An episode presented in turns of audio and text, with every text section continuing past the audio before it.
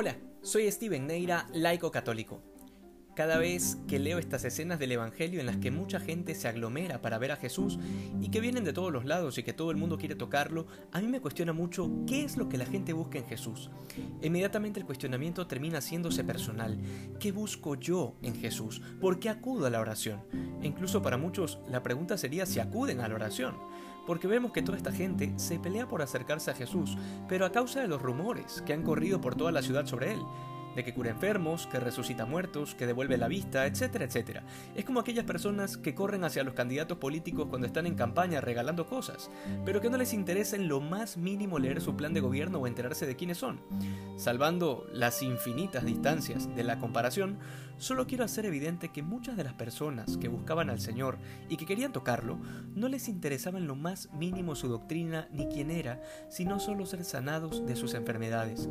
Buscaban su milagro, pero a muchos no les interesaba en lo más mínimo la salvación eterna. ¿Cuántos de nosotros somos así? ¿Cuántos de nosotros rezamos cuando queremos algo, pero tenemos la Biblia empolvándose en algún rincón? Cosas como esa demuestran que en verdad no nos interesa saber quién es el Señor. Nos basta con las ideas que nosotros mismos nos hacemos. Lo que nos interesa muchas veces es solo recibir nuestro milagro. Justamente esta realidad es la que explica por qué el Señor hace callar a los demonios que revelan su identidad. Porque era necesario que muchas de estas personas hicieran un camino personal de encuentro con Jesús. Era necesario que muchas de estas personas que buscaban al Señor por sus milagros terminen encontrándose con la verdad de su vida, con el sentido de su existencia. Y este camino no hubiese sido libre si Cristo se les hubiese revelado como el Dios y Señor que era, como la verdad encarnada. Y lo mismo sucede en nuestra vida. Muchas veces nos preguntamos por qué el Señor no baja y se nos muestra o por qué no nos revela de manera explícita el camino a seguir. Y es importante entender que si esto sucediera, la fe y la esperanza como virtudes teologales no tendrían ningún sentido, porque tal como dice San Pablo, ¿cómo vamos a llamar fe a lo que ya estamos viendo?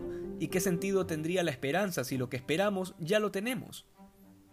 La vida del ser humano eh, en la tierra transcurre entre luces y sombras, entre certezas y dudas, y el Señor no nos ha abandonado a nuestra propia suerte. De hecho, tenemos mucho más de lo que tuvieron los apóstoles en su momento.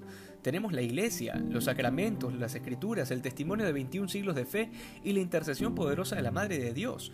Definitivamente tenemos mucho más de lo que tuvo la gente que corrió a buscar a Jesús para tocarlo. Pero con, con todos estos medios que tenemos, ¿Qué hemos hecho de nuestra vida cristiana?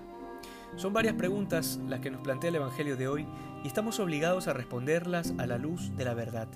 Que Cristo nos asista con su gracia para sincerarnos con Él y con nosotros mismos.